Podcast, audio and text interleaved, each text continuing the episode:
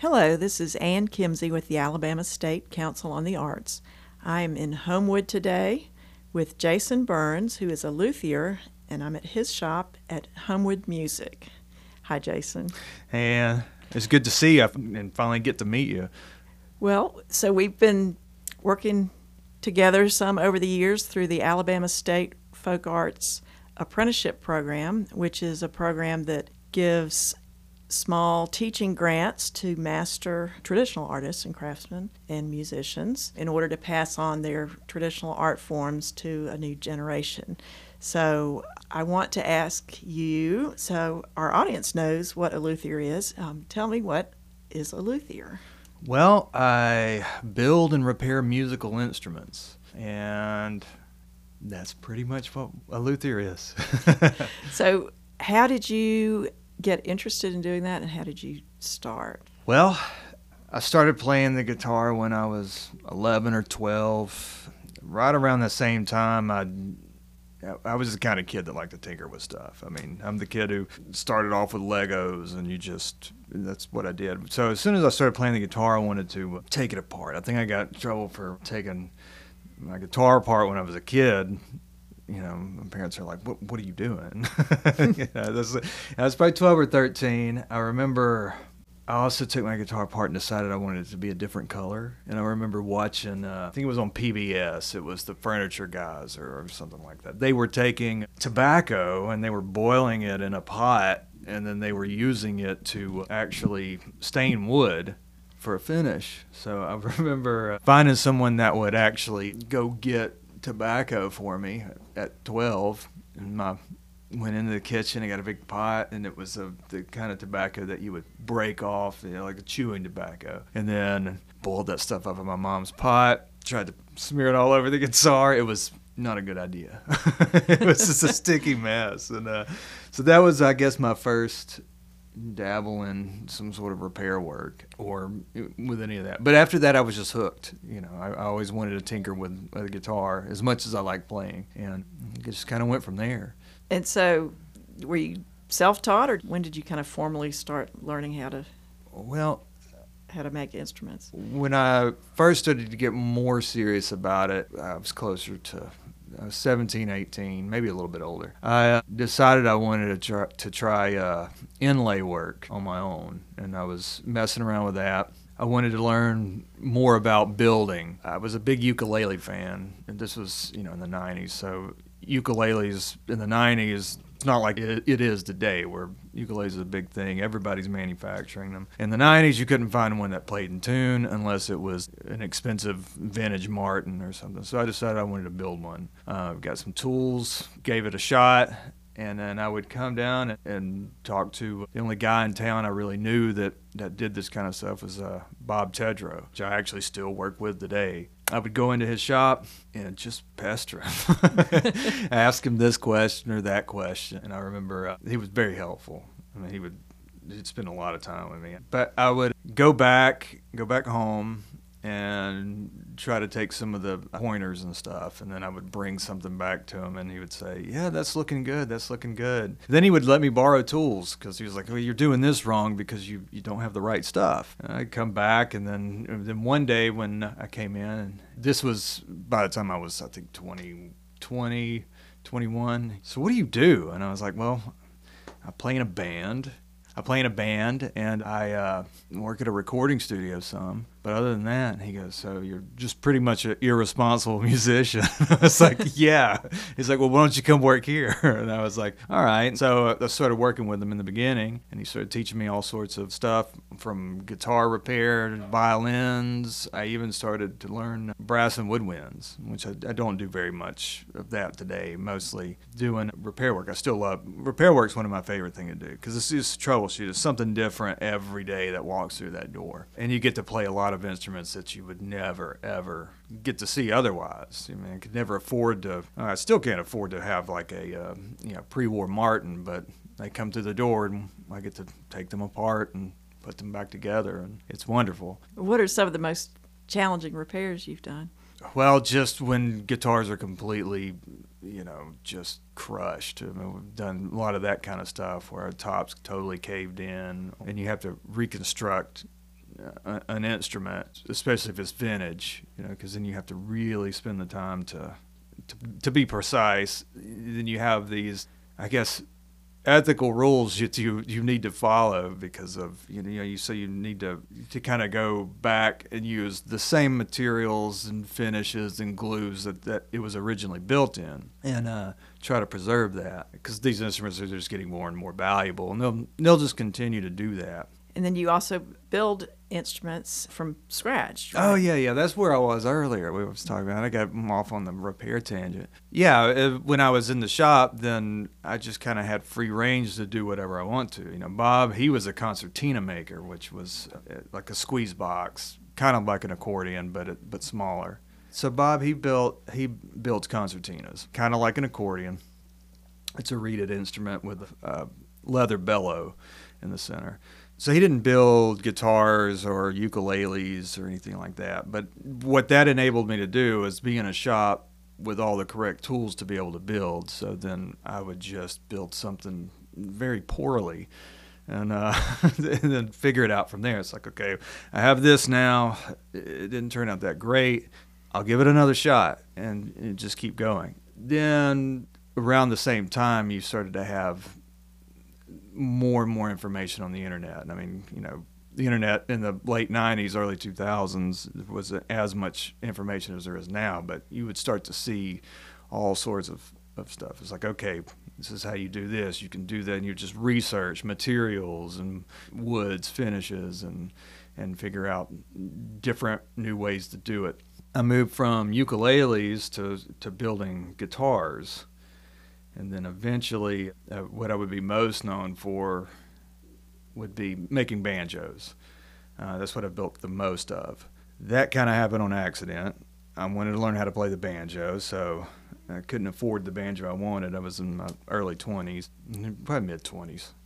So I decided I was going to make one, and I said, like, how much different can it be than building a guitar? I built a guitar, why not make a banjo?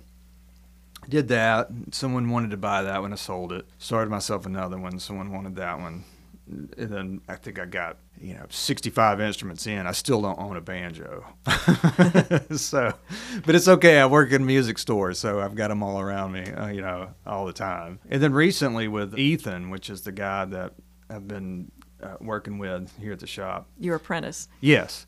He's into electric guitars, and that's what I was also into prior to making banjos and I've always played in bands where I was a guitar player, and so that's been fun. So we've been revisiting electric guitars, and then the last year I, have been having an amazing time going back to building electrics. I'm really excited about it. I'm not done with banjos, but but it's been kind of a nice break from from making banjos. This is a totally different world. Do you have customers that commission instruments from you? Yes, that's the way it always was. It worked where somebody would call me, they would say, "Are you interested in doing this build?" And I would, you know, either agree or not. Whether it's say, "Yeah, that's the style stuff I build," or it's not, you know, because in the banjo world, you've got old time banjos, uh, open back banjo style. That's the style banjo that I build. You have resonator banjos, which is going to be more of your bluegrass style banjo, which I don't. But most of the people who were contacting me, they want an old time banjo. I was building in the style of like uh, late 1800s, early 1900s, S.S. Stewart's, uh, Dobson banjos, that style of banjo. If anybody knows what that is, it's kind of an obscure thing for most people. saving graces, we are in Alabama, and you're supposed to play banjo if you live in Alabama. banjo on your knee, right? yeah, I know. But anyway, people would basically call me. Then I would talk to them, see what they wanted in a banjo, give them recommendations, and then then build the banjo, and then hopefully everything turned out great, and they, they would like it. And so I've never had one returned, so that's good. that's good. So, well, so are your customers more local, or or do you get calls from further away? In the beginning, it was local. After that, you know, word just kind of spreads with the internet, you know, of course, people on forums, things like mm-hmm. that. So uh, then I would start getting orders from all over the country. Let's see, I think the farthest away would be, I think Germany. That was an odd one.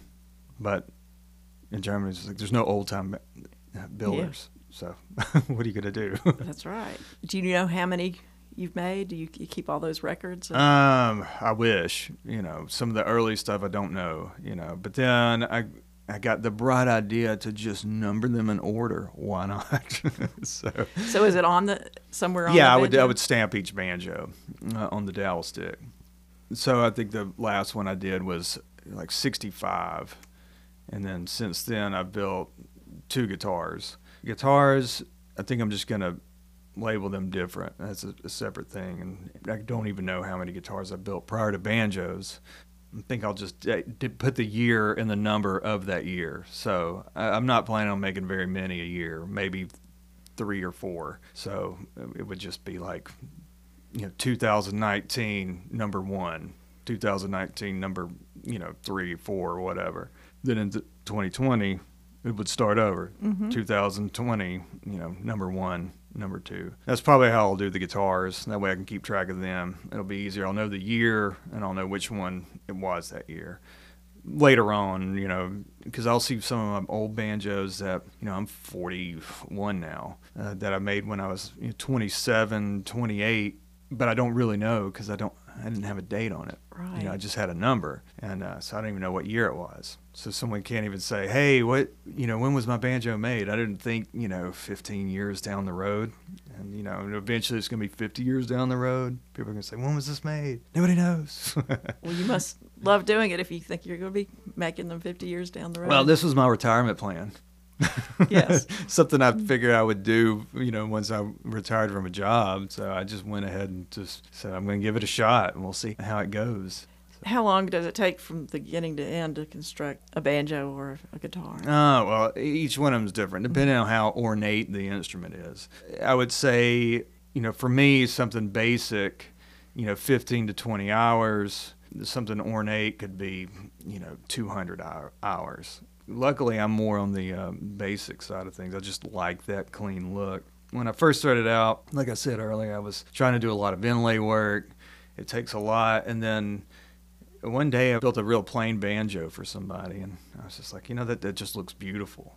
I mean, it's just as plain as can be, except for the woods. They're nice flamed, but there's no, you know, super inlay work all up and down the neck or any of that. So it's just like, I like that look, and and I've always just kind of liked that ever since then. Well, I've seen photos of your banjos, and they are, are beautiful. And Oh, I- and thanks. I, I will get to see your a guitar in a minute. Oh yeah, that's good too. I'm, I'm excited about the guitar building again, and then this time around, it's not just uh, the woodwork. I'm starting to build pickups for them, because the wonderful thing about having an apprentice is that they have ideas. They teach you a lot. One, they teach you how to teach better. That- That's been the wonderful thing over the last couple years. I had a an earlier apprentice, Gabriel Akins, and that was wonderful. You know, it's like, okay, well, how do you explain something? How do you show somebody? And, and you have to think back to how you learned it. The cool thing is, is that when you teach somebody, what I found, and I probably any teacher probably knows this, but somebody will do what you ask them to do, and then figure out an addition on how to do that, and and say, well, and actually turn around and say, well, you could do it like this, and it's like, ah, I never thought to do it that way. It's, it's, it's, fun to do that. Same way with pickups. Ethan already had some experience in winding pickups. You might want to explain to our radio oh, okay. Well, a pickup a, is. a pickup is an electric guitar. So your pickup is what, when the string vibrates, is going to the pickup is going to pick it up, and it's basically magnets. It's got a, a coil wrapped around it, and then that's what picks up the vibration of the string. It goes out to your amplifier, and then you hear the sound. So it's one of the electronic components of the guitar. I guess the heart of an elect- electric guitar. Otherwise, you wouldn't hear it. So yeah, when Ethan came, he was like, "Well, I've wound some pickups." I was like, "You know what? I never have." And so he's turning around and showing me how to do stuff, and so I've been having a great time with that. So it kind of goes back and forth. Not to mention, like I was saying, it, you know, teaching is is a fun thing to do. now, were both your apprentices also musicians? Yes. And do you think you need to be a musician in order to build instruments and repair instruments. You're not going to have to be a good musician. I can attest to that. but you do want to be able to somewhat play that instrument because there's a lot of things that you're you're going to miss if you if you don't know how to play it. Now, with that said, I was trying to uh, do woodwind repair in the beginning, and I could not play. And I could do a fair job, but that's also why I don't do it now. Now I have enough work to where I could say, I'm not going to do that because I don't feel like I'm qualified to do that because I have to have somebody else check my work because I'm not a player. So, yeah, I think it is important that you're a player. You just don't have to be, you know, let the people who you're building instruments for be the professionals. so, so you grew up in a musical family, right? Yes, yes. Do you want to tell a little bit about about your? All right. Well, my aunts and uncles they played on the Country Boy Eddie show, which is Eddie Burns' show. So that would be my uh, granddad's first cousin. So that show was always on big country music family. Oddly enough, we didn't sit around and play music very much. I think when you get up at 3 a.m. to go play music and then you get home, you know, you usually are just kind of done. That's part of your job. And then they, they would go to their other job and just keep going. And, and, when I think back, you know, playing in a band, I, I play in a band and I've always played in different bands my whole life. And we go out and we play, play bars, tour the country, do all sorts of stuff like that. And then never really, when we're home, sit around and play music because you're out doing it all the time. So you know, people will say, "Oh, y'all must have sit around and play music all the time."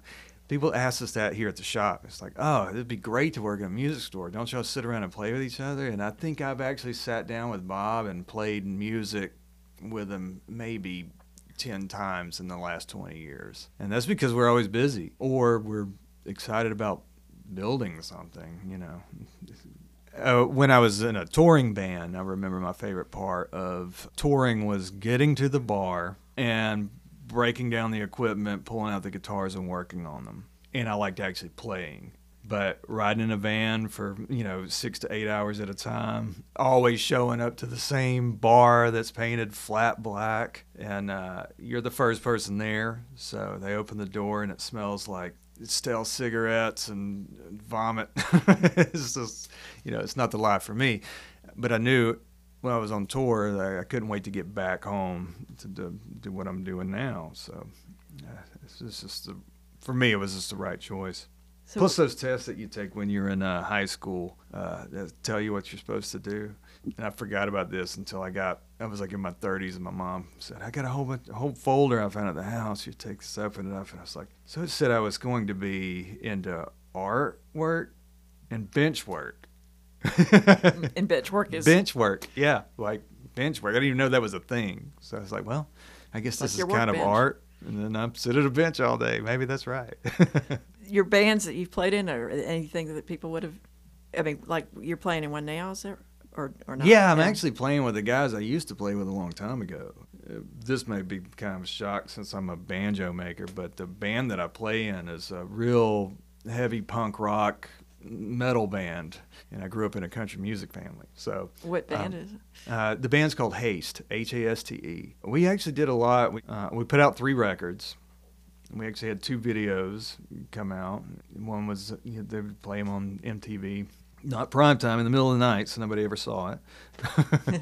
and being in a band's tough to, to make a living at. It, very fun, but it, but it's been great because we all had kids, and then it's like one day we've decided, hey, why don't we get back together and, and start playing music again for fun? And so yeah, I've had a good time. It's loud, a lot louder than I remember it. but since then, I've I've played in a bunch of different things: upright bass and country bands, banjo, uh, lap steel, which I'm terrible at. I didn't even know why somebody would ask me to do that, and I faked my way through that band.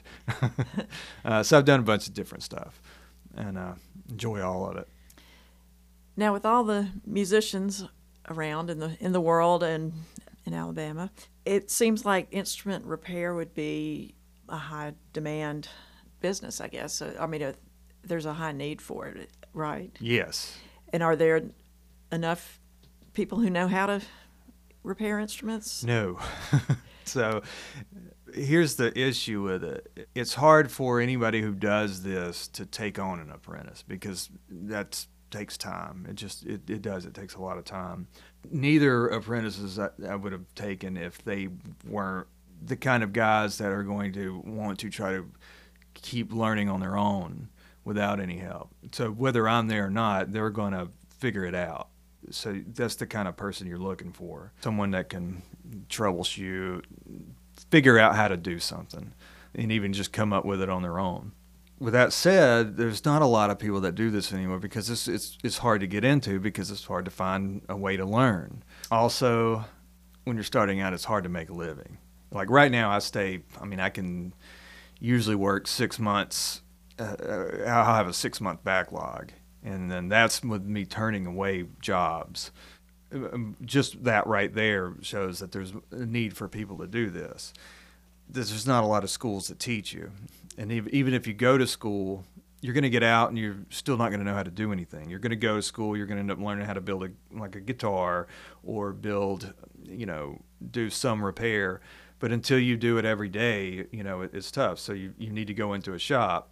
And, and yeah, I was listening to a podcast just the other day with um, other luthiers talking about they would get out of lutherie school and then can't find a job because everybody that knows that you get out of school and then you're going to have to start learning then that's when you actually start learning. At least you went to school and you got kind of a basic knowledge of it, built a guitar or two. But especially with repair, how can you teach that? You have to just live in it with somebody. And uh, so th- these programs like this, it, it helps out. The and, apprentice, uh, apprenticeship yes, program. yeah, of course. I mean, it's it's that's amazing. Ethan's here all year long, you know. So what that does is instead of just focusing on one just him sitting here doing repair, that gives some funding to say, let's stop what we're doing and let's move on to a next level.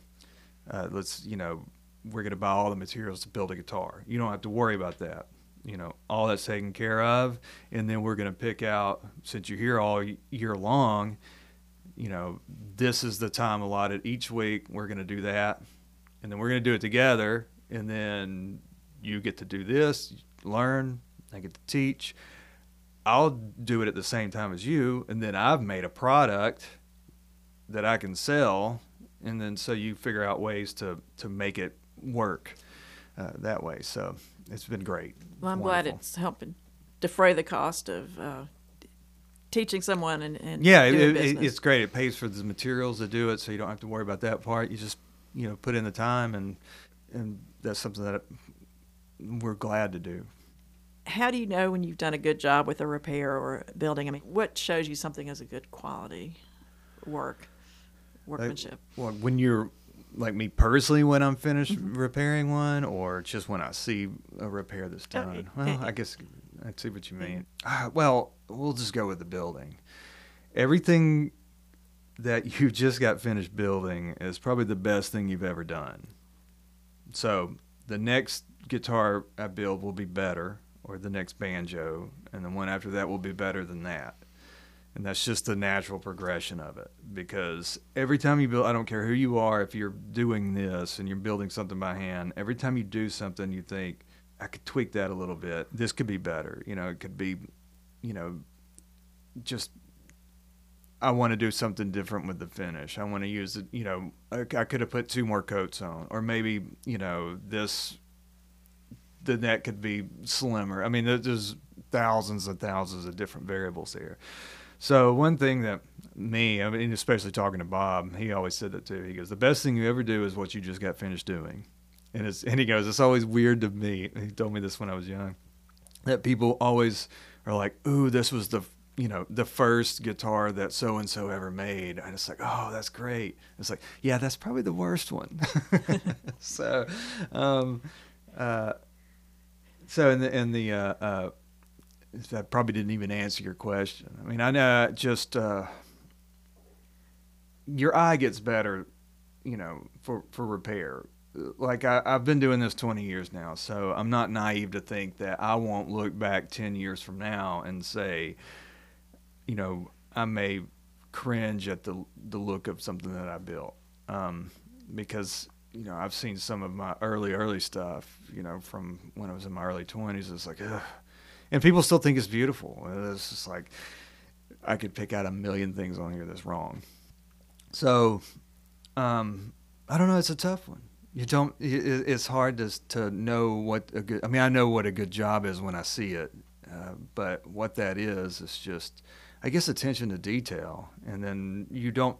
Most people don't know those details. You know, you don't think about it because most people are sane. You know, mm-hmm. when they pick up a guitar and play it, they're thinking about playing the guitar and singing their song, and that's what you're supposed to do. You're not supposed to uh, like I'm the kind of guy that will hold a hammer and hit a nail and then stop and look how the hammer was built.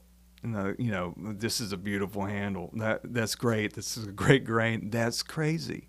you know, because what you're supposed to do with a hammer is drive a nail. You know, so, uh, but yeah, I got way off on that that question. But it's, it's a lot about um, your aesthetics and and um, how you try to strive toward quality and perfection. Yeah. I think.